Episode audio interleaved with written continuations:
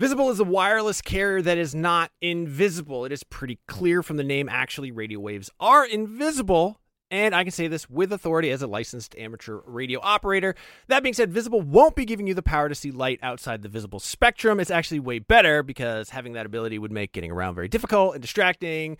What you do get with Visible is unlimited 5G data powered by Verizon. You get one line of wireless, just $25 a month, which is great in these times of economic uncertainty. That is one line for $25, taxes and fees included. So, whatever you're doing at this moment, please stop.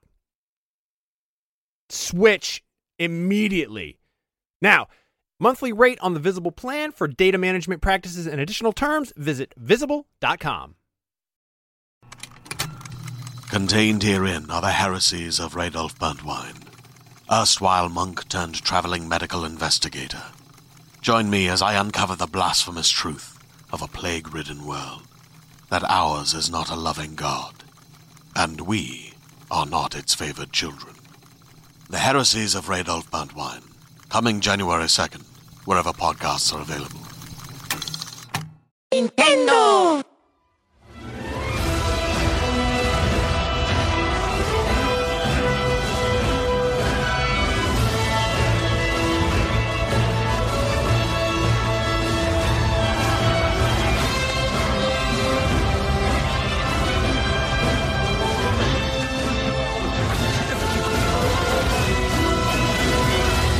Welcome to Nintendo Voice Chat. My name is Jose Otero, and this is IGN's Nintendo Show. Joining me this week are CJ Gibson. What's up? Zach Ryan. Uh, brap, brap.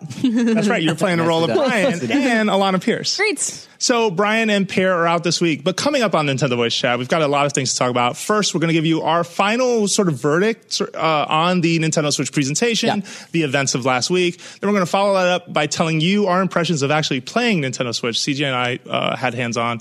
Then after that, we've got a few other topics, including a Fire Emblem roundup. So stick around for that. Let's kick things off with our thoughts, our final thoughts. We've had some distance on the Nintendo Switch presentation and last week's Switchopolis. Wait, what did I call it now? Switch, switch, switch, apocalypse. Yeah, Switch apocalypse. Yeah, Coming, snap. coming. Um, what would you guys think? I, I thought it was pretty concise. Uh, I think that they gave us a lot of information in a short amount of time and showed us a ton of games, almost an exhaustive amount. But uh, I feel like it was a very well organized conference, and I knew what I was getting for the most part. There were a lot of questions raised, though. As soon as they started talking about online infrastructure, I was like, okay, you're telling me that I have to pay for it, but you're not telling me what I have to pay for, which seems insane to give us the negative and not the positive. So Yeah, every th- detail about online was a negative or could be interpreted as a negative. Yeah. You were just there, like if you were the Nintendo fan trying to control your emotions of like, when does this go awry? Yeah. You were starting to twitch at the beginning of the presentation. because Yeah. You just felt Oh, I'm like, sorry. uh-oh. I misheard. It was a- it's a really odd way to sell that, Yeah. but uh, I was most impressed by the uh, Joy Cons. I really didn't expect those to be what they are. I didn't expect that tech to be as advanced as this. And Yep, yep. I know they made that really goofy uh, ice cube thing. we saw we saw in the the initial Switch reveal that you know we would be able to play wirelessly and stuff like that, Yeah. but I didn't expect the haptic feedback Exactly. or the infrared stuff that's there. Yeah. I thought it was like some some really cool cool tech in, Absolutely. Mm-hmm. in, in those little Joy-Cons. and it's legit. Like we we Yeah. held it, and it still doesn't make sense. So jealous see you guys yeah, got to the, play it, the, yeah. the ice cubes falling in. You're like, what? Like I when I first saw that, I was wondering what is this all about. But we Yeah. can actually feel it. There's like some games in one two switch right? yeah, it's it's legit. That's awesome. Yeah, I, I was I was overall happy with, and we talked a little bit about this last week, but just you know there was a diverse lineup of games that they talked about. Um, I thought the third party bit could have been shorter. Mm-hmm. Um, definitely some of the translation there, uh, like when Suda got on stage, it Terrible. seems like he was Oh, just a little script, and it got really weird. And I felt bad for the uh, for the interpreter there because you could almost f- feel the beads of sweat coming down his head through Yeah. through the translation. t- I tweeted out during during Suda's presentation. I was like, "Somebody get this guy a cup of coffee because here's one of the most enigmatic and energetic men in all of gaming." And the interpreter's just like, "Well, uh, we're gonna Yeah. we're gonna have a game." And Yeah. Uh, So there was out. a This is NeoGAF thread about the Suda translator specifically that Yes. basically, I don't know if this was verified, but it basically said that he went totally off script and also made jokes that don't translate well. yeah, yeah, it was. So he was like, I don't know what to say. Yeah, there was wrestling in jokes. It sounds like where uh, basically the uh, the American equivalent would have been, "Can you smell what Suda's cooking?" Which at that point, I don't know that that would have worked out so well. Yeah, I mean, in the okay, moment, would you be the guy like Yeah. trying to interpret, going, "That's going to come into your head"? Like I, I feel, I felt for that guy. All right, but I do, I will say But that the question for the table: me. What do you guys think he was cooking, though? No, no, no. but, the, but the thing I would say is that there were the thing that surprised me is that there were some dropped balls, some odd dropped information. Not talking about storage during the entire presentation. Yeah. like to me, like well, I- I mean, I, What I was think that? that that's. I think that that is obviously sort of a point of contention. Um, so for them to skirt that, that But- didn't but really even surprise the me. expandable part of it, like that's the positive side of that message. right? Uh, you say I don't uh, know. 32 gigs, and you can buy your own little SD card up to any size today, two ter- whatever mo- number of terabytes you got, and this thing can take it. And we learned that after the fact, but I think it would have been helpful there. But I agree with you. That's probably them skirting the issue. Yeah. But then what about like not rounding up, uh, or uh, basically your launch day lineup, like just saying, hey, so on March 3rd when Nintendo Switch comes Right. out, this, that, this, other. Yeah, and they only mentioned the price once, which was bizarre to At the very to, beginning. to not recap that. Yeah. Well, and then they also did that sneaky thing where they said Australian purchasers make sure you check with your retail. Oh, yeah, it's- it's like and, uh, and it's like $400 or four, yeah, it's like four hundred and seventy dollars or something. Nine. Yeah. Conversion hurts right Yeah, now. It's yeah. crazy. It's pricey. Yeah. Now, uh, to Nintendo's credit, they got on social media the next day to clarify the stuff. They tweeted out Yeah. information to try and basically fix it. But I was really surprised to see that.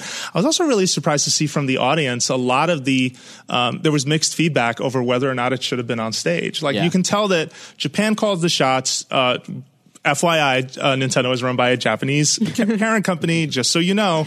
So obviously, Japan is going to want to be involved in making a message and making a statement about the next big thing, Yeah. which for them was Nintendo Switch. And to their credit, the hardware showed really well. I thought, you know, the opening was great. I thought the Koizumi bit was good. Yeah. But um, to then see the audience react and say, I would have preferred a direct. After years, I feel of us saying it would be nice for Nintendo to be on stage again. Yeah. Just felt really weird to me. Yeah, for their for their return to the stage and return to this like sort of live format, not sort of. I mean, it was a live presentation. Um, I thought it was mostly jumbled. Like if you're asking for our overall impressions, I, I, I thought it was mostly a jumbled presentation. It was a very, very quirky, sort of very Japanese presentation. Um, that some things worked for me.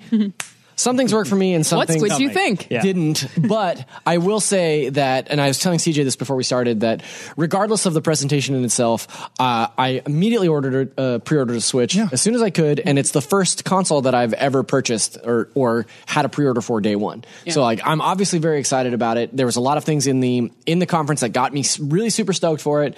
Even though there were those lingering questions, Yeah. and even though there were some gaps that I felt like they should. And I mean, the two of you can speak as producers as well. Like you produce live shows, so obviously it's totally different what you see to what other people would see. Because there's stuff that, like, yeah, I felt maybe dragged on for a little bit too long, but hmm. overall, I was fed so much new information that I was entertained the entire time. Yeah. No well, question. that's that's the thing that I also really liked about it was for as secretive as Nintendo has been in the months leading up to this event. Like you said at the outset of this conversation, it was just a huge information dump. Yeah. Hmm. everything we could have asked for. Well, not everything, but a lot of Definitely the stuff, a lot of the stuff that we we needed to know Yes. came right when we needed Yes. it to. And at the very beginning, and that was smart for them to do right off the top. Yeah. I mean, they got the price out of the way, they got a bunch of release dates, but then you're wondering, okay, well, is that it? You're waiting for Zelda was, you know, obviously the end, which was a nice climactic. uh, Went on too long. The joke that went way too Yeah, I long know. was Yeah. like, who's going to tell Showing us? Miyamoto and them in the when, beginning, it's like, uh, yeah, like I just let personally Aonuma wish say it. I personally wish that Aonuma had jumped out from at least three or four different objects. like I liked him coming from behind the TV, but I would have liked to have seen him like coming out of a cake, Yeah. or like jumping up behind a sofa. You know, That's all I've even, ever even the Great any- Fairy Fountain. Why not? Add Yeah. to the list. Make it like, why not? um, yeah, there it is. Um, so yeah, overall though, I, I agree with you guys uh, in that it was a sort of uh, a presentation that had its, its highs and its lows. And I overall though, I was still happy to see them do it, and I hope Yeah. that folks, I hope they do it again. I Yeah. want to see them do it yeah, more often. and I mean, I mean, I love that. Like, I love the idea that they have come back to this sort of format, and and we got a direct the next week. Supposedly, we're going to see more directs leading up to the Mm-hmm. Switch's release, and uh, let's have a mix of the two. You know what I mean? Like yeah. for big things, like you know, when we the next time we see Mario. Let's have a live event for it. Like, ne- not necessarily have a, a, a Mario Odyssey direct. Like, let's bring it out that way. or even how are you going to approach E3 is my thing. Like I, I, for me, my advice to them would be you know, ride this wave. Every don't let two weeks pass mm-hmm. without having something to say about Switch. Mm-hmm. A new bit of information, a new piece of knowledge. I feel like Pokemon really benefited from that this mm-hmm. summer, just the Yeah. build up to Yep. Pokemon Sun and Moon. But I, I just feel like it'll keep the conversation going. It'll keep stirring the pot. Eventually, you have to talk about online, and hopefully, you have good things to say too with that. Because I felt like I didn't hear those things that night, and that was a big bummer. Um, overall, like that was the stuff that most people have been asking the most questions about was that, and Yeah. just you didn't set and the table virtual very well. console. Uh, Not Yeah. mentioning that at all is crazy. But I also want to say that this conference compared to some of the E3 conferences we get from Microsoft and Sony, at least they didn't play dubstep the whole time. Yep. No, and no. you know they didn't No, have and generic was looking cute. shooters. Like they, they Yeah, really have their own personality. Yeah, yeah, and it showed. It absolutely showed. Uh, so then uh, let us uh, switch over to it. uh, Ah. round How two. long do you think we can get away with doing that? Yeah. I think every happen for a podcast under the time. sun is going to just. now, next topic. So this is the official gong on Nintendo Voice Chat. I Hey, that like solves it. all of our Yeah. transition problems. yeah, I Yeah, like it. It's a clear Yeah. signal. You're just going to see me go, come on, stop talking. Switch. All right, but let, let's then switch to uh, talking about actually playing Nintendo Switch. So CJ and I were in New York, and we got to go hands on with this thing.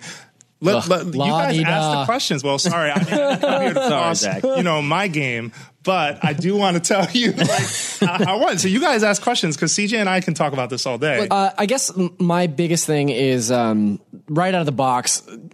How does it feel to hold it? Do you feel like it's gonna? There's gonna be fatigue holding because like it's a substantial tablet. I, I feel like one of those things where you ever uh, played an iPhone game in bed or, or something, or like you're looking at something if oh, scrolling through scrolling through your Facebook feed or something in bed, and your phone slips and you drop your phone on your face. Yes. Like how bad is it gonna hurt if you drop a Switch tablet on your face for one? Probably m- more than your phone, Right. For sure. So like, I mean, is it very heavy? Does it feel? No, I mean for the most part, like it was tethered down in a lot of environments, so we didn't get a chance to lift it up too Right. often. But for the one that we held backstage, it was actually surprisingly light, and the Joy Cons as well, it's crazy light, almost Right. to the point that they feel not too light, but Sure. it was almost when you looked at it, the amount of weight that you were expecting to be, you're like, whoa, like it's it's really light. Yeah, Well, also you're just like a really strong. Yeah, I mean, look at me, I'm huge. Uh, but it's one of those things where, yeah, you really don't realize how light they are. And so, from fatigue standpoint, I don't think either separately or with the tablet it's going to be an issue. Like, Yeah, it's, it, definitely felt like really most good. of the weight is in the center, what they call the home console part, or what we call the tablet part. Sure. Um, uh, and so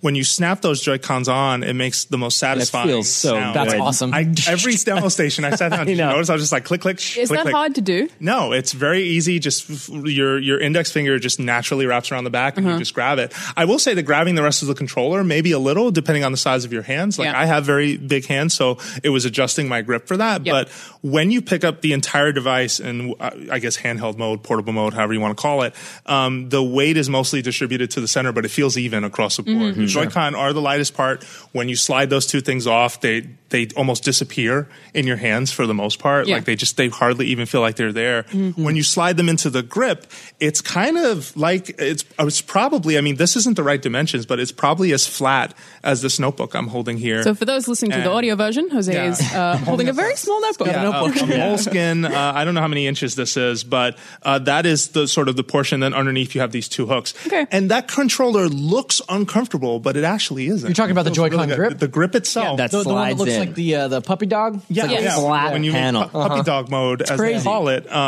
yeah, That's the technical Yeah. term. that's, that's what we should. Um, I own it, man. That thing Yeah. looks like a dog. Uh, It's weird. Cross-eyed a little bit. But, That, So that yeah, that was my second. That was my second question. Is that it? The way that the the Joy-Con snap into that Joy-Con grip, uh, the the narrowness of it. Just looking at it, it looks like it would be really uncomfortable. So it's nice to hear that it doesn't No. feel like, and it's yeah. not heavy and, it, and it's flush so it does look odd even when you're holding it, you're like oh and the way your fingers and hands rest on it, it you'd think that it feels odd from looking at it but it's good I was going to ask about that. Uh, when I was in Vegas for CES, I spoke to you about this little Jose. I, you know, we hadn't seen a Switch in person yet, and I got to hold basically one of those crystal cases that would be an accessory. And I was trying so hard to analyze this piece of plastic to be like, how do I feel about this size? And I just felt like the biggest dork. But it did feel a little like my right thumb was slightly too low. Did you guys have that problem at all?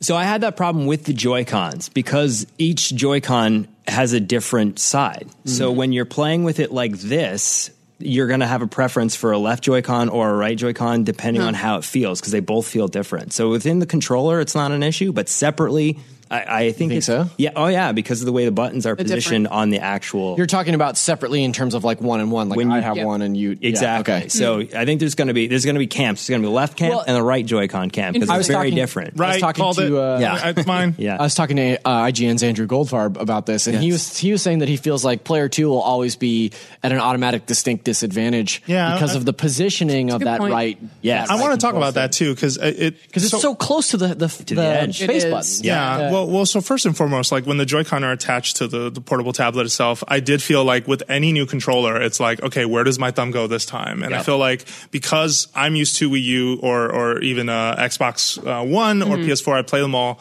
Um, it was just weird to reach down for the right analog mm. stick for mm-hmm. Zelda. And you'll Yeah. notice we have a hands-on video where I, where it runs for like 10 minutes.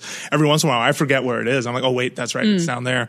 But I feel like that comes with any controller. Now, in terms of the, memory. the, Yeah. the Yeah. Joy-Con and how they feel if you're left or right Joy-Con, I purposely asked for the right Joy-Con on Snipper Clips, which is a game that they demoed there. It's this Which looks awesome, puzzle by the way. Yeah, Yeah. It's, it's my favorite game from the event, not called Zelda. Or not. Fair. Um, yeah, because uh, it, it's this Yeah. fun puzzle game where you're basically cutting shapes out of each other. You're both made of paper. Okay. And you're trying to solve these different puzzles, and there's a variety of them. Some of them are you have to fit within an outline. Others are you have to move objects across the board, et cetera, et cetera.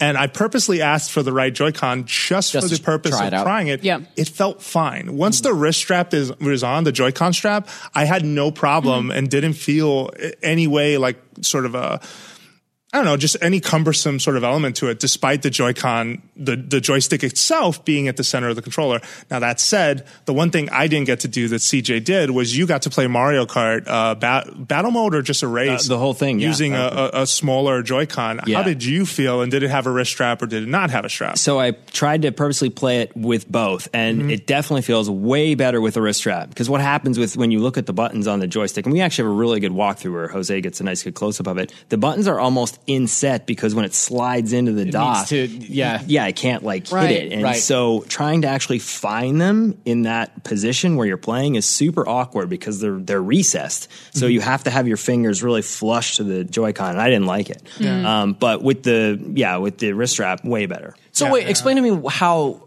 having the wrist strap on changes the way you're holding the controller. So it adds a certain amount of thickness basically to the vertical part of the controller. So imagine where the top horizon, like that line is, that now moves up a couple centimeters, and then the buttons themselves actually are further Yeah, they- pr- pr- like protruded They out. protrude out. Yeah. Yeah. Um, and so I feel like the Joy-Con strap was the answer to, man, these controllers are too small. What are we going to do? Yeah.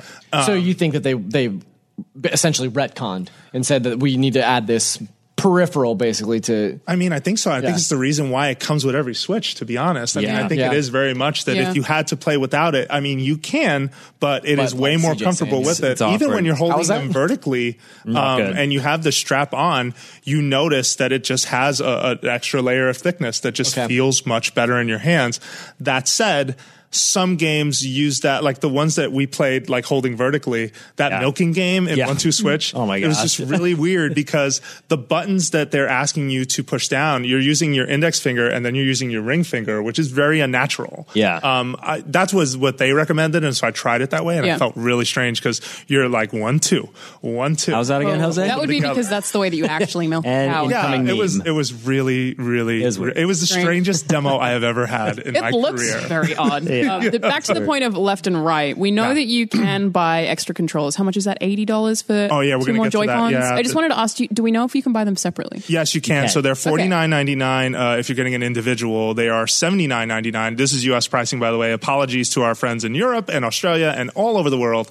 Um, we, uh, We are the Nintendo what? Voice Chat is recorded in America, pricey. and so we go by America pricing. Mm-hmm. Uh, it's it's crazy to me that anybody would just buy a left or a right control like a left or a right Joy-Con when for thirty dollars more you get them both. Well, Well, I'm kind of thinking for kids, I, honestly. yeah, I think it's Yeah. parents. I Yeah. think, you know, Junior lost the left Joy-Con again. Time to go to the store. 100%. that Junior's always doing that. Yeah, Yeah. the kid needs to get and, it and it was really weird because when we looked at the Joy Cons, did you end up getting the uh, you pre-ordered? Did you get Yeah. just the gray or I did get the gray. yeah because I I felt like it came in waves. The first wave of pre-orders was uh, standard, and then the Yeah. second wave was the neon one. And I I probably honestly would have ordered the neon one had it been available. So I got the standard gray, and after seeing it at the event, I wish I would have got the colored ones because it looks cool. It Oh, looks yeah. cool, but it didn't translate. I feel like live as well as it does when you're there actually seeing it in Yeah. person. It looks really good. Yeah, we had Um, questions that were like, is it going to look just like unorganized, I know. messy? But then seeing more photos of it, I'm like, damn, those Yeah, colors yeah. it looks good. Contrast is good. Yeah, and, Yeah, and it's that's very nice. easy to tell what side you're playing and like That- once you switch. Like that was that the thing I reason. think I Yeah. appreciated the most. It wasn't like, oh wait, which who's who? It's Totally. like no, blue's over there, red's reds. over there. Yeah. Go.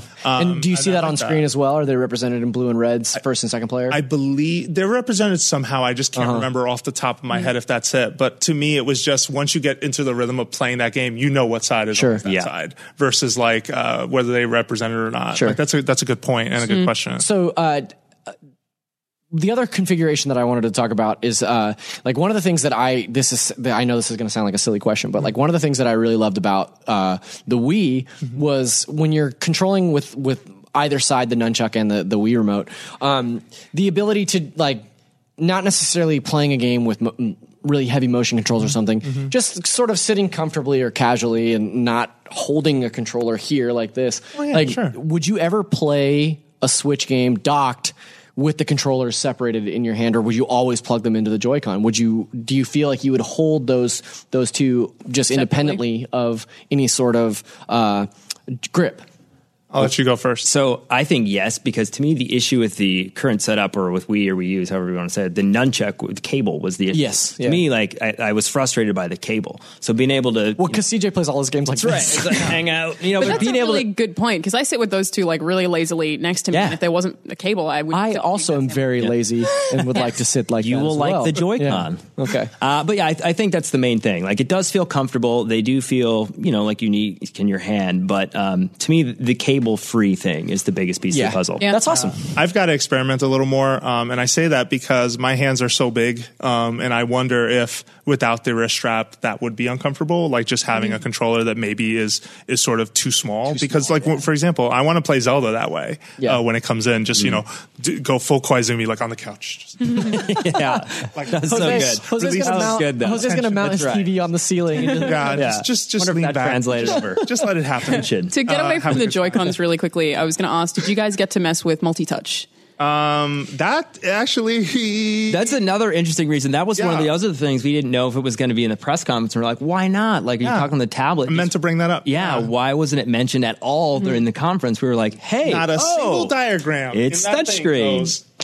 Goes, boop, Yeah. like Yeah. shows a finger on that thing, and I'm like, Yeah. what was that about? but you Um, guys, w- in we did on the tablet itself, you did. Yeah, we Wow. did. So in Skylanders Imaginators, I did. Um, overall, the responsiveness was fine, but sometimes it was weird. That's a weird game to have touch. Well, for the for the menus. So if Just you're menus, yeah, right. if you're cycling through menus, that was the one. There was not a game that I saw there that I can think of off the top of my head where. Uh, oh, actually, I did tap the screen in Mario Kart Deluxe to make a selection. I believe Gotcha. So it's mostly for UI stuff. That's the thing, and I don't Yeah. think they had a game to show, which is why not a single finger came near that, That makes screen. sense. during Well, I can't imagine they would integrate it much further than that because if you're plugging it into your TV, if you're plugging it into the dock, you're taking all that interface away anyway. So it's like Sure, I guess it doesn't make sense to, to spend that money to build those those resources into something touchscreen like that. I'm just thinking about it in terms of like uh, iPhone and iPad games. Yeah. You can both get third party accessories that give you a controller for those right. or touch. You know, like GTA is a really good example of that.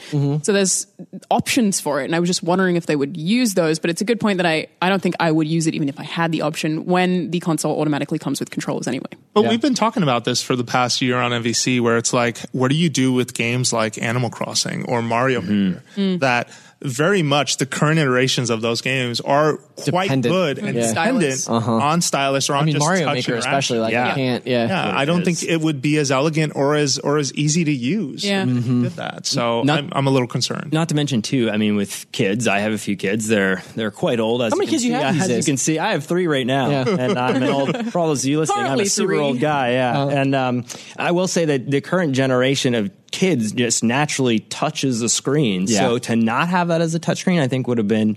You know, a, a misstep, Mm-hmm. but again, I feel like they were stepping away from the Wii U a little bit, not showcasing that, going, "Hey, totally different." Yeah, that's a good point too. You know, yeah. because Wii U is very focused on touch. Sure. So uh, I've got a question from uh, one of our listeners who emailed this into nvc at ign.com, and he says, uh, first of all, thank you. Uh, you loved IGN's Nintendo coverage.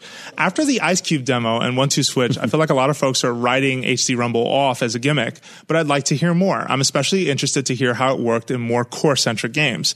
So that's a great question, uh, Zach. And it's not this Zach, but another Zach. But Zach. I do see you spell in. your name with a ch, which is the Yeah, right way. yeah. Zach, Zach's very happy about that. Um, I will say that none of the core games we played, to my knowledge, and it was never pointed out, were really using the HD Rumble. The only game that CJ and I played was One Two Switch, and it had. Uh, so I've heard of two games that do this, but we only played one of them. Uh, there's a game called Ball Count. And basically, there is uh, two boxes shown on screen, and the controller you're supposed to hold in your hand, sort of horizontally like this, and you're basically tilting it back and forth to try and count how many spheres are inside of that box. Um, and so it's just, it's interesting because that sounds so silly, and yet when we used it, like you honestly feel something weird. is sliding around Wow, in there. that's super And the way it sort of goes across your hand, just hits to a stop. About your tongue, it- Zach. it's interesting. I'm, I'm trying real hard to navigate this conversation in a PG 13 way, Zach. Exactly. Do not mess this up for me. if you count three, you win. CJ, Sounds great. I save me. know, yeah, Save exactly. um, I will say this: I, I was super skeptical with that, you know, Rumble HD. Uh, What is it? Is it Rumble HD? No, they just call it HD Rumble? Rumble. Yeah, yeah. Yeah. So when the when the ice cubes are going in, first of all, like what was happening? That was the main question during that demo. It's like, uh, what are they showcasing? it's so hard right to demo that. It was hard to actually demonstrate what they were talking about. What's the name of the game? Yeah, let's call it Marbles in a Box. Sure. Ball Um, count oh, is there you go. Ball count. Okay, It's fine. Sounds Just- good. just watch where I'm you just take gonna it. say marbles. so, and I watched a few people do it before I actually jumped in with Jose. And it, it is odd because a you're skeptical going in. Bite your tongue, Zach. You're skeptical going in, and as you do it, y- you know I looked away from the screen because I didn't want. Like how I'm the youngest person here, and I'm I like know, very interested in this I'm tech. I'm like, No, I'm fine too. Yeah, I'm but fine. it is crazy because as you are doing it, you're you can feel the motion. You know how you're trying. oh my goodness! All I'm going to say is this: as you do it with an iPad, you have an iPad in your hand, and you Right. can see something visual. It's amazing as you look away from the screen. There's no way to say that you feel marbles in a box. I mean, you guys are terrible. There's no, no good way to say this. so I. Uh, Long story short, I, I- yeah, it, it works. Okay, Okay. A- And, I guessed two marbles, and that was Actually, accurate. have- yeah. And the other person I watched guessed four marbles, Yeah. and she got it. And that was So. Hey, hey, was the other person well. was me, and I said three. And you were said right. three. You said two. No, um, but the other game I heard about, uh, there's one that you're breaking into a safe, and uh, you Oh, hold that's the, the really controller, Mm-hmm. and you're basically tilting, it? and you're Yeah. you're feeling, Feeling one the- that is oh. distinctly different That's than really the rest. awesome. That's Yeah, another that's really example cool. of the HD Rumble thing that we heard about. I mean, I mentioned it before, but no part of me thought that this was gimmicky when it was on screen. I was like, this is really impressive tech for something so small. But I felt Yeah. like the emphasis on it took away from the fact that for the first time, a Nintendo device has a capable, capacitive multi-touch screen. Yeah. And for the first time, Nintendo, the company that helped make touch gaming a thing that was popular, Mm-hmm. right? Before smartphones came along, to see them just like go, whoop, nope, Joy-Cons are more important, really struck me as odd. That that is true, but I guess the Joy Cons are impressive and they're trying to sell them. So Yep, it's yep. you know they do they do a lot of strange. Well, not only that, but I think it is it is somewhat attributed to the fact that there is such impressive tech in these little tiny boxes. You know what Yeah. I mean? Like I think that that touch screen is is or multi touch is something that we are also familiar with. That they would probably rather highlight the haptic feedback. In yeah, and I Joy-Cons, also wanted to you know? mention, you know, the Xbox One controller has trigger feedback. Yes. It doesn't work for that many games, but the ones it does, like Forza Horizon 3, I love it. Right, right. It's so noticeable when you're playing a racing game to get that feedback. And I think it, maybe it would be really hard to express if you hadn't already tried it. It looked weird with the ice demo. Like, I can't really imagine what it's Yeah. like, even from you guys talking about your dumb marble game. But well, and the ice demo specifically, uh, I feel like as as true as probably to what the demo was meant to sort of convey. Yeah. When he's talking about you feel liquid filling the glass, well, I mean, does the controller get heavier? Like, what are you saying there? Yeah. And so I felt like Yeah. that's where it went awry. I felt like when he was talking about just three different objects moving around inside of a glass, three ice cubes, that's a different expectation, and you kind of understand that a little better. Just just a general note um, that I thought about later, where I was like, why did that seem weird? And that Mm-hmm. stuck out to me. Yeah. It's All right. interesting. So, switching on, uh, we're going to talk about uh, the launch day recap. So Nintendo has sort of painted the picture finally, what's going to be available at launch, and we're going to share our thoughts on this because this is a different strategy for the company. Uh, so there are five games on launch day, March third, which is very unusual. Not that for, many uh, games. for yeah for for any platform that launches. So we have Zelda Breath of the Wild, One Two Switch, Super Bomberman R, Skylanders Imaginators, and Just Dance 2017. Mm-hmm. Now, also in March, there are one, two, three, four, five, six games. And one of them is Shovel Knight. Around. One of them is Shovel Knight. One of them is Fast Remix, which is Fast Racing Neo, but on Switch. I am Setsuna Snipper Clips, which is again the best game on Switch that was not named Zelda at that event. I swear to you. Um, Binding Binding of Isaac Afterbirth Plus. Plus, yeah. Sorry about that. and Has Been Heroes. Okay. For comparison, Wii, when it launched in November 14, 2006, launched with 21 games. Wii U launched with 32 games. that was in 32 games, 2012. wow. Yep. And 3DS, another point of comparison, which launched in March 2011, launched with 18 games. But I just want to point out the first party lineup then because it was not good. It was Nintendogs, Pilot Wings, and I believe Steel, Diver. Steel Diver, yeah. Yeah. so let's talk about this. I mean, how do we feel about this this launch lineup, and what what are you motivated? What do you So- think this is a symptom of? Regardless of however many games it launches with, the most important thing here is that it launches with Zelda. Yes, Uh, I think I think that that's that's the reason I pre-ordered. That's the reason that probably CJ pre-ordered. I mean, a we've been waiting for Breath of the Wild for so long, and it's finally here. And b the fact that it launches like that's at least a solid month or more of something that I want to play every day, probably. You know, so that for me is a no-brainer. Uh, And then by the by the time I'm I'm through with Zelda. There's a few other games that are going to be out, in, you know, maybe later in March that I can pick up. Snipperclips, Shovel Knight, you know, things like that. Uh, to offer a totally different perspective, I did not pre-order. I feel like I'm one of the only people in the I didn't either. Actually, Oh, you didn't? No, either. I have not. I'm not going to Yeah. get one on launch. Uh, I'm going to play Zelda on Wii U, and this is in part, you know, I don't earn a ton of money. I don't have several hundred dollars to just spend on a new console. Maybe I would. Preach. Keep going. Maybe I would if there were a 32 game lineup, and that is totally a factor. But Zelda being on Wii U means that that's not a thing for me. But I feel like uh, Mario probably will be. Yeah, for me, for But I'm me, the it's same with also Xbox just One and PS4. I wouldn't have bought those on launch either. Like, and that's a that's a sentiment that I've heard a lot around the Switch's launch. Uh, that if Zelda is coming to Wii U, save the three hundred bucks, play it on Wii U, and then wait until there's more titles later in the Yeah, year. and So- part of me wants to wait for a price drop, but I mean, the Wii U didn't really have a price drop. But then it's I don't feel right comparing it to Wii U because 3DS has had a price drop. Most recently, you could get a new 3DS for ninety nine dollars. That's Mm-hmm. insane. So I wouldn't be surprised if we do eventually get a, a price drop for a more handheld device. Yeah, I mean, I'm not the, uh, I'm I'm not maybe the best test scenario for well, why didn't you pre-order? I mean, I work in this. Like, I Sure, feel like. I'm going to have Yeah, one in the office. literally be your playing job, it. yeah. Yeah, I, I felt like I don't have to have this yet, but I will buy it eventually. Um, but I did feel like, man, you know, this this launch lineup's a little thin. What I do appreciate about it and what I do like about it is that there is variety to it. One Two Switch is obviously the casual play. Super Bomberman is the classic play. Yeah. Skylanders Imaginators is the kid play. Just Dance is the Just Dance play. And It's believe it or not, yeah, that, game that, that game is very successful with certain audiences. And so I felt like overall you, you got that part of it right, but you are setting up this situation where folks are examining it. And there's this level of over examination on Switch software in general and. Nintendo mm-hmm. software in general that I've never seen before, given that March has several games sort of Yeah. that can show up at any time. Granted, Snipperclips is the one I like the most. I Am Setsuna came out last year. Fast Racing showed up so late in the Wii U's lifespan that hopefully the audience that should have played that game is going to Will be there to up, play that yeah. game. But then you have things like Shovel Knight, which are classic quality games, but they're available on so many platforms. already. Yeah. so I also, uh, I'm not sure if everyone else feels the same way, but I don't really care if the Switch doesn't have a ton of third party support personally. Hmm.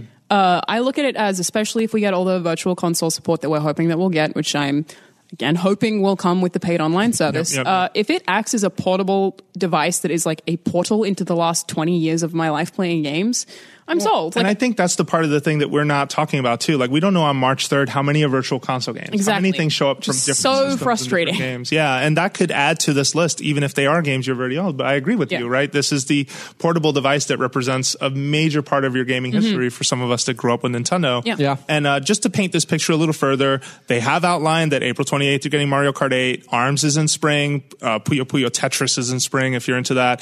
RiME, uh, Disgaea 5 Complete. Splatoon is this summer. Splatoon Splatoon 2. I cannot wait great. to Yeah. play that game. Played Yeah. it briefly, really enjoyed uh, what I played. And then you have other stuff sort of in the air like Ultra Street Fighter, uh, Mm-hmm. which is also a very conscious play for that legacy era Street Fighter 2, one of the biggest arcade games of its time. Yeah. So I feel like the varieties here, I'm just kind of sick of the There's- overanalysis. There's a it. little something for everybody. Yeah. So. Um, and I, I just worry that like, hey guys, like you can't lambaste this system for not having uh, a FIFA or a major sports game at launch because guess what? Those come out in the fall. And Right. if you launch with that in March, most of those games aren't even announced in March. It's true. NBA 2K being that example. FIFA 18. Also, it was weird they didn't put a number on FIFA. Mm-hmm. They should have just said 18. They didn't. I don't know who that fell on. Um, and then you're going to have more more games over the course of the year. But I don't think. I think the software situation on Switch is being a little like talked about to the point of exasperation Yeah. here. Um, and I, at the same time, I'm not saying that they're completely in the clear. I think E3 needs to now paint the picture that the next Call of Duty and certain major brands are going to be on Switch. For example, if Nintendo misses the next major Star Wars game, to me, that's a miss. I mm-hmm. think that Right. Star Wars is a brand that this holiday everyone is going to be talking about it because Yeah. guess what? Guess what comes out? From, from a business perspective, you're absolutely right. From a personal perspective, I just want GameCube games. I just want the game. Like that's all I really. Like just give me Virtual Console. Like that's yeah. it. Yeah, no, I But think you, that's you fair. are right, and like having a, a Call of Duty, even if it's like you know a different version, like on the DS, is hugely valuable because it's a name that everyone knows, and if they Mm-hmm. know they can get it on a Switch as well, that's it. Definitely helps with business, but I'm Yeah. not going to buy it there. Yeah, the, lo- Yeah. the longevity of the console. Like it needs to have Absolutely. those third parties for that reason. But one two switch is another piece of that puzzle. I think it's weird that it's not. I mean, that's a conversation that maybe different topic, but to actually not include that into the actual bundle at that price, to me that was a big That's piece good of the point to puzzle too, yeah. because It's true. Um, it's what they're selling. Like the Joy Cons are that game. I mean, it is it is So- Wii Sports to Version. Exactly, Yeah, and it's know. also you know that's or the Switch. Yeah. Uh, Wii Sports meets Wario. Yeah. to an Yeah, and a Yeah, big I part wish of that the they Wii had just called it WarioWare. I wish that they had just rebranded Mario it Switch? WarioWare, Yeah. a big part of the Wii success is obviously that um, people who aren't necessarily huge gamers bought into it because the system really appealed to them, even for Wii Sports. And I think One Two Switch is the thing I can sell to my mom as someone Yes. who plays iPad games all the time. That's the thing that she would buy and play with her friends who don't necessarily play any other video game. So it does seem bizarre to not really, really push that as the must-have game. Yeah, especially when you've had so much success with uh, pack-in titles in the past. Yeah. Wii Sports being the one that no one will forget. Isn't it the highest-selling game of all time? One I'm of pretty yeah, sure it one yeah. It's definitely in the top ten. Yeah, um, yeah, and, and then you have Nintendo's legacy of like Mario 64, and Right. Yeah. you've had so many others that you're just like, yep, these these were uh, valuable and important, and they help set sort of the tone for what this console Yeah. is. And uh, yeah, I, I I just I don't know. I'm, I'm just tired of seeing the who is this platform for because my interpretation so far is it sits in between the tablet audience and the console audience, Mm-hmm. and the tablet kids who want to come up and play something that either is Nintendo Mm-hmm. or is sort of the inclu- I feel like Nintendo is very good at being inclusive with their games. Sure. Like you can not play games and pick up some Nintendo titles and be like, Yeah. "Holy cow, this is a great experience!"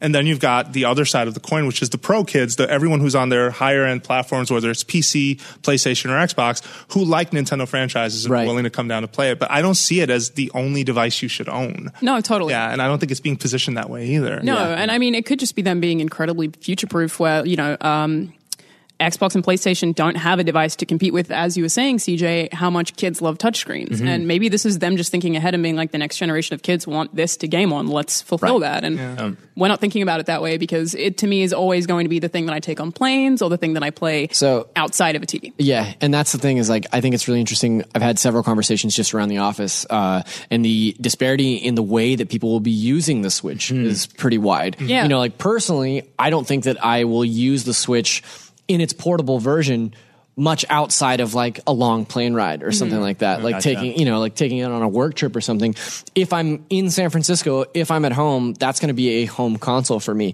but mm-hmm. talking to somebody like goldfarb he's like i will only use this as a portable device I feel like, I'm like only- he yeah like Yeah. i only ever want to play this as a as a handheld device you know so And, and- and that was a question that we asked people at each of the different venues from New York to Japan to whatever. And Mm-hmm. the overwhelming reception was that people are planning to use this for a portable device. Yeah. So it's weird. Really? Like, oh yeah, Yeah. a lot of people. Are I see, saying I that would have imagined that it would have been a lot, more a lot of replies split. for Yeah. me. Like personally, when I was talking to them, like, oh yeah, you know, I'm all about going on the go, and I want to make sure if I'm at playing at home, I can take it with me. Yeah. all that stuff. So you know, in fact: I plan on everyone who- in that video, everyone who we asked, who this is going to be part of a video that'll show up on IGN uh, in Japan, talked about Splatoon. Like every single Oh, one. They were like Splatoon Yeah, 2, Japan Splatoon loves 2. Splatoon. Wow. Crazy. Like it is That's just really cool. on fire over there, and uh, I think that's really cool for them overall. And uh, we got to play it, and it did feel really good.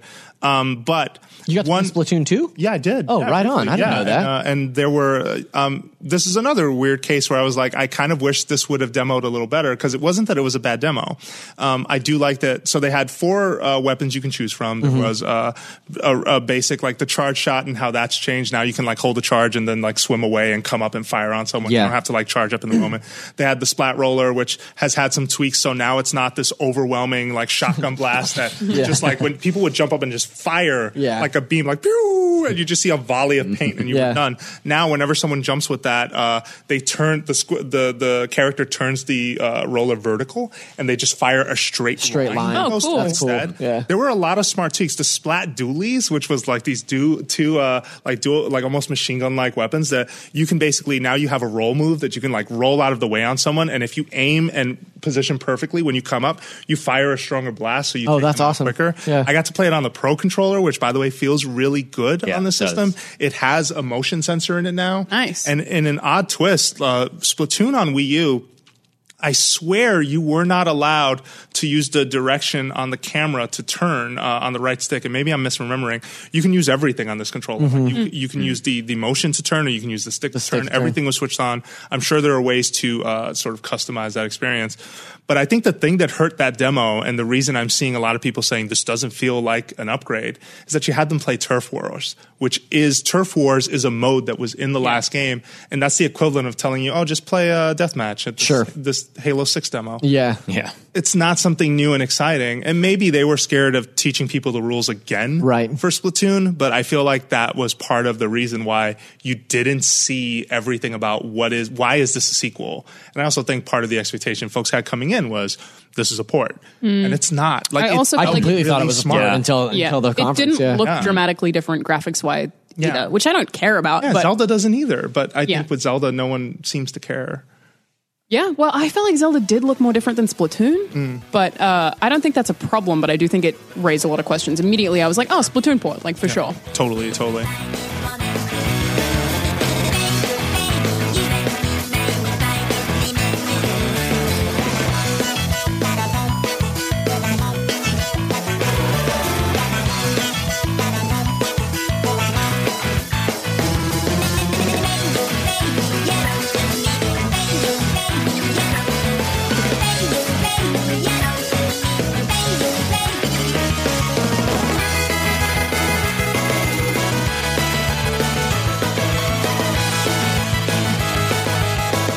Then uh, last thing on this topic before we move on is that I think the other bar- barrier for them uh, in terms of kind of getting this audience though is this expensive ecosystem that folks are going to be swimming into. So I brought some examples here uh, just to kind of set the table. Um, we're not going to read every price, but I just want to set these examples up for you guys. And reminder, these are all U.S. prices. Uh, this is not uh, t- taking into account international. Sorry, Australia, you pay a lot for uh, for stuff uh, for video game stuff. So a Pro controller is seventy bucks. $69.99.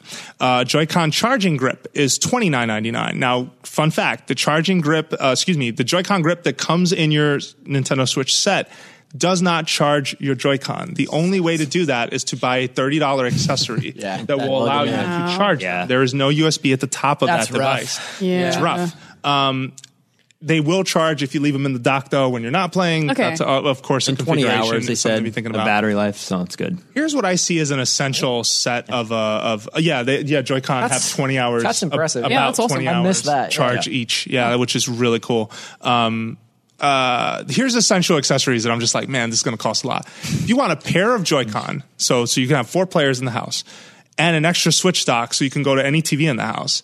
That's a ninety dollar and an eighty dollar purchase. You're paying one hundred and sixty nine ninety eight Mm-hmm. for the ability to have four people play at home and be able to switch TVs if you had to.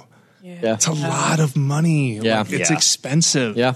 Uh, Joy-Con, pair of Joy-Con. Uh, let's say you want an extra Switch dock, a pair of Joy-Con, and uh, Joy-Con charging grip. Which again, this I feel falls into the essential car- category because you might want uh, your your extra pair. You want a way to charge, and you want another Switch dock in the house. That's two hundred dollars. Yeah, That's crazy. a lot. Yeah, lot I. I just worry that On the these guys flip are- side, yeah. the Pro controller being seventy dollars is cheaper than I think you can currently get a DualShock or an Xbox One controller for right now.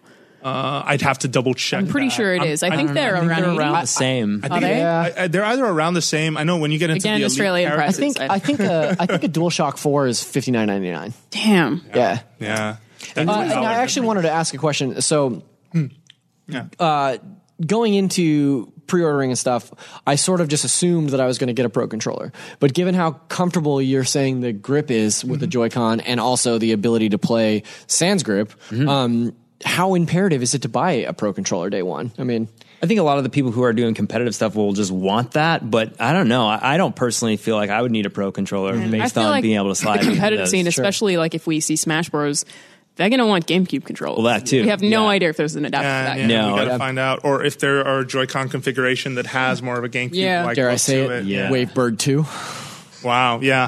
I, point. I think it depends on your needs. The one benefit of getting the Pro controller to me, outside of it, ha- it's a bit more comfortable to hold, right, for long. Yes. because it is Yeah. basically I mean, a regular shaped for controller. Zelda. Yeah, Yeah. for Zelda, or, or you know, I didn't definitely didn't get to play Switch long enough to say oh, I've been playing for an hour and this is how my hands feel. I can't tell you that, but I can say uh, that the yeah. What have you done? uh, but I can say that um, the Pro controller to me felt really good, and you're getting bigger face buttons. I saw more than one person on Twitter say that uh, the Pro controller is their favorite controller Feels of- great. amongst Wow. Xbox, PlayStation, and, and it Nintendo felt now. really solid. Yeah. like Yeah. I'm not, I'm not gonna lie. Uh, it, it's just a case of why the extra ten. I don't know what is really kind of causing that. Oh, I think the through the Pro controller you can scan Amiibo through that too. Just putting Whoa. that out Oh, there. the That's NFC a good thing thing to of it. There's an have. NFC reader Yeah, inside so of you don't have to like take cool. off your Joy-Con Yeah. and then doop, Yeah. awesome. do all that stuff. So yeah, if you think factor that tech into the Joy-Con pricing, NFC, and then you know there's the sensor, and then there's all mm. that other stuff. It kinda makes a little more It- sense, It kind of yeah. makes a little more sense why Yeah. there's a cost for them, but it's still very pricey. It's still like, really it's not expensive, cheap.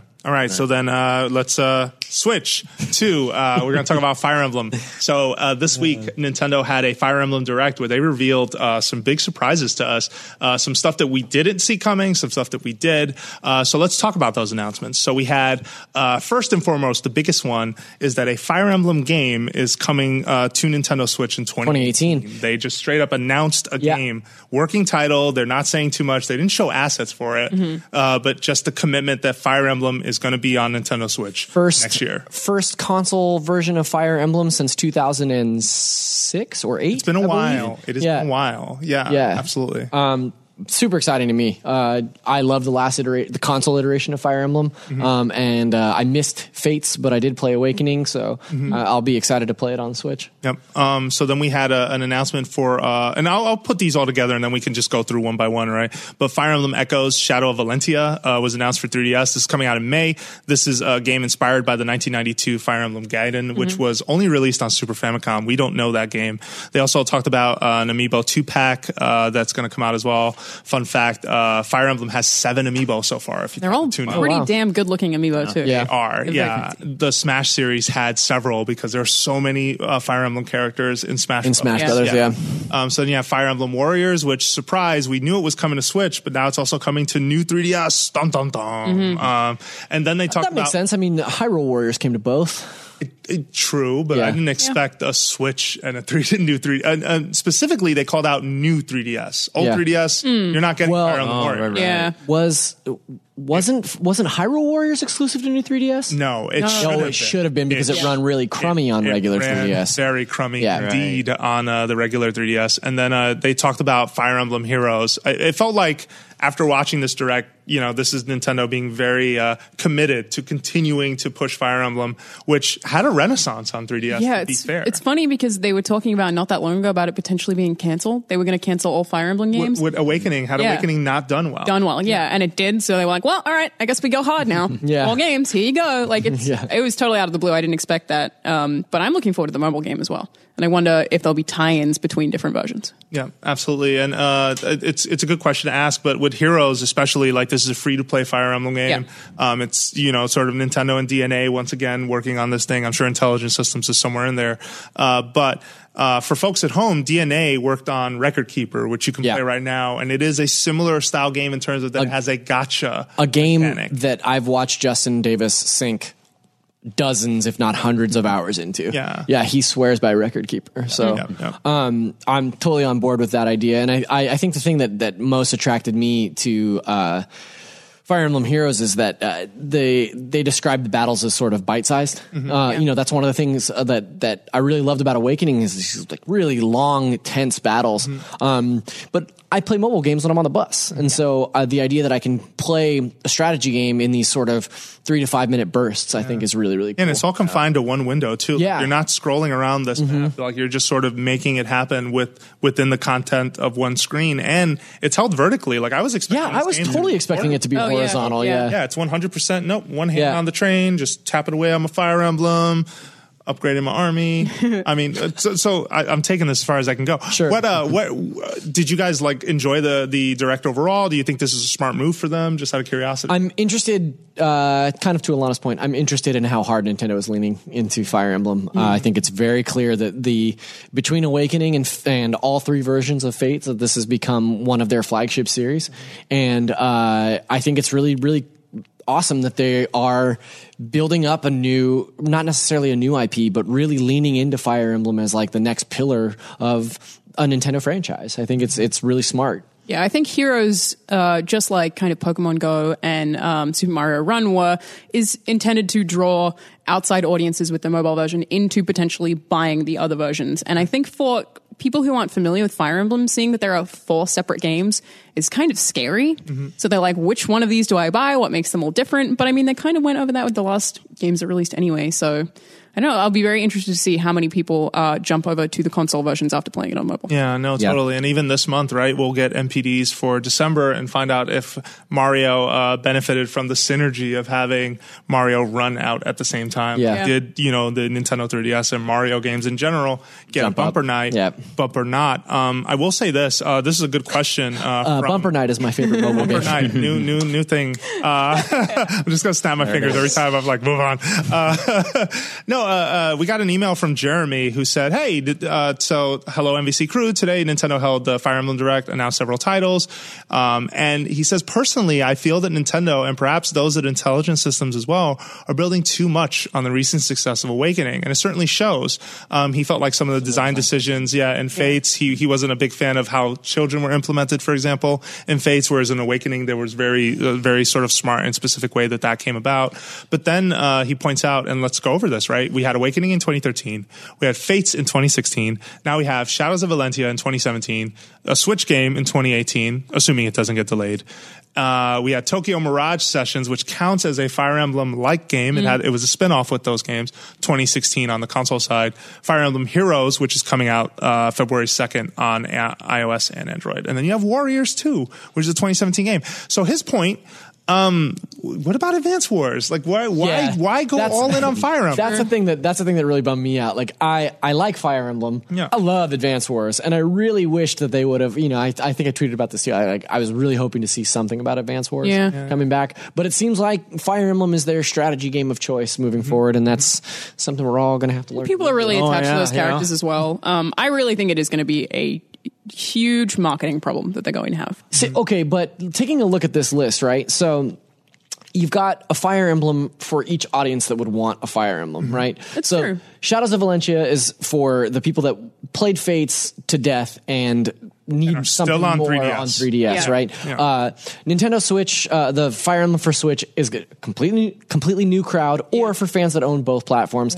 And then It's you've the got future. yeah, and then you've got Warriors, which is sort of a non sequitur for that franchise. I think uh, that's for diehard kinda fans, separate. right? And then uh, Fire Emblem Heroes is for It's people that mostly play mobile. So I think they're. I think that they're spreading the wealth amongst their different platforms, and I would assume like this is probably the last we'll hear of Fire Emblem for a while. I don't think that they're going to lean into the an annual release of Fire Emblem in that way. Like, Yeah. No, I got to agree with you there. And I do feel like uh, that it is smart to target as many different people as you can and to sort of put all this faith behind a strategy RPG in 2017. Exactly. Yeah. You don't really see that genre getting pushed that hard. Yeah. True. I feel like before um, and around the same time that Fire Emblem hit this renaissance period with Awakening, beginning, I felt like the only other game I had seen that got pushed that hard was XCOM. That's what I was gonna say. a XCOM, strategy, 100%. yeah, the strategy RPG that you were like, ho- or strategy game, and you were like, holy cow, Yeah. like 2K is serious about this one and making sure that it, it does well. And on console, the first time around, they absolutely committed everything they could to pushing it.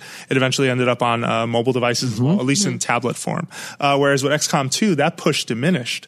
It was PC first, and then on console, it felt like, well, you just woke up one day and it came out. There wasn't a Yeah. huge Yeah, you're marketing right. push for that. Take Yeah. a look back at an IGN piece called "Why XCOM 2 Can Only Exist on PC." If you oh yeah, It did say something like that.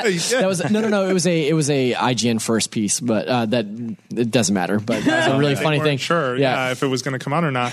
So, Um, so I haven't said much. Obviously, I have not played. Jose and I chatted in advance about this franchise, but what I will say is that them being involved in Smash Brothers and me having, uh, you know, many many children has been established. Just three, CJ. Just three, but they're they're playing lots of games. They they do like the genesis of where these characters come from. Sure. So like I'll be buying it probably on mobile mm-hmm, as well mm-hmm. as you know Yeah. DS and everywhere else. So Totally, you know, totally. we'll be in it for And that I will reason. say though, I do hope that after this, uh, to Zach's point, they do take a break. And I think I just- Advance Wars needs that renaissance. Like it's time. Mm. I don't think had enough time. we've never seen Nintendo annualize a series. You know what I mean? Yeah, I don't see it happening. It's typically one one release per mega franchise for each console every generation. And so this is it for Fire Emblem it looks like to me. Like if there's one smashing Fire Emblem success on the Switch and one on 3DS this Mm-hmm. gen and one on uh one on mobile then you know, that seems that's probably good. Like, Yeah, I think uh, I think the only exceptions to that were, in fact, Mario. Because at one point there were too many Mario games. It just felt like New Super Mario Yeah. Bros. Two. Oh, yeah, that's This, true. that. Yeah. But then they took a break. To Right. your Yeah. point, with Zelda, we haven't seen that yet. I'm hoping after Breath Yeah. of the Wild, they just kind of drop the mic.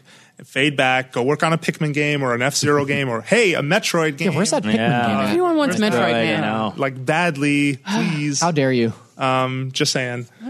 You don't want a Metroid game? You don't want a Metroid? Game? No, no, no. I said everyone wants Metroid. Oh, okay. yeah. Yes, I want I thought you were. I thought you were What? dismayed. No, no, no, no.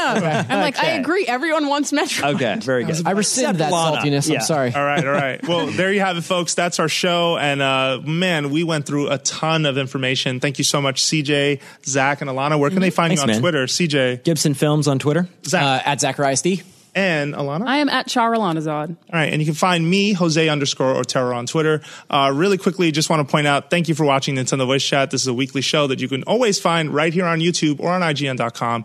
And really, just leave us feedback. Let us know what you think. We're always eager to hear what you have to say. And we'll be back next week with more Nintendo Voice Chat.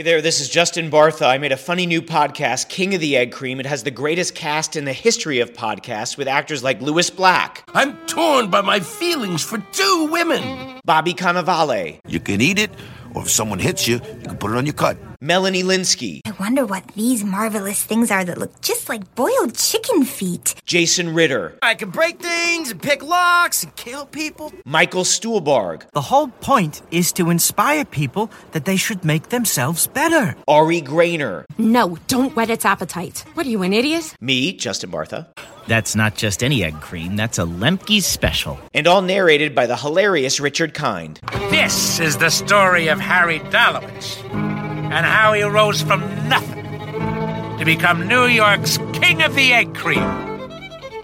So if you like funny true stories, come listen to King of the Egg Cream, available wherever you get your podcasts.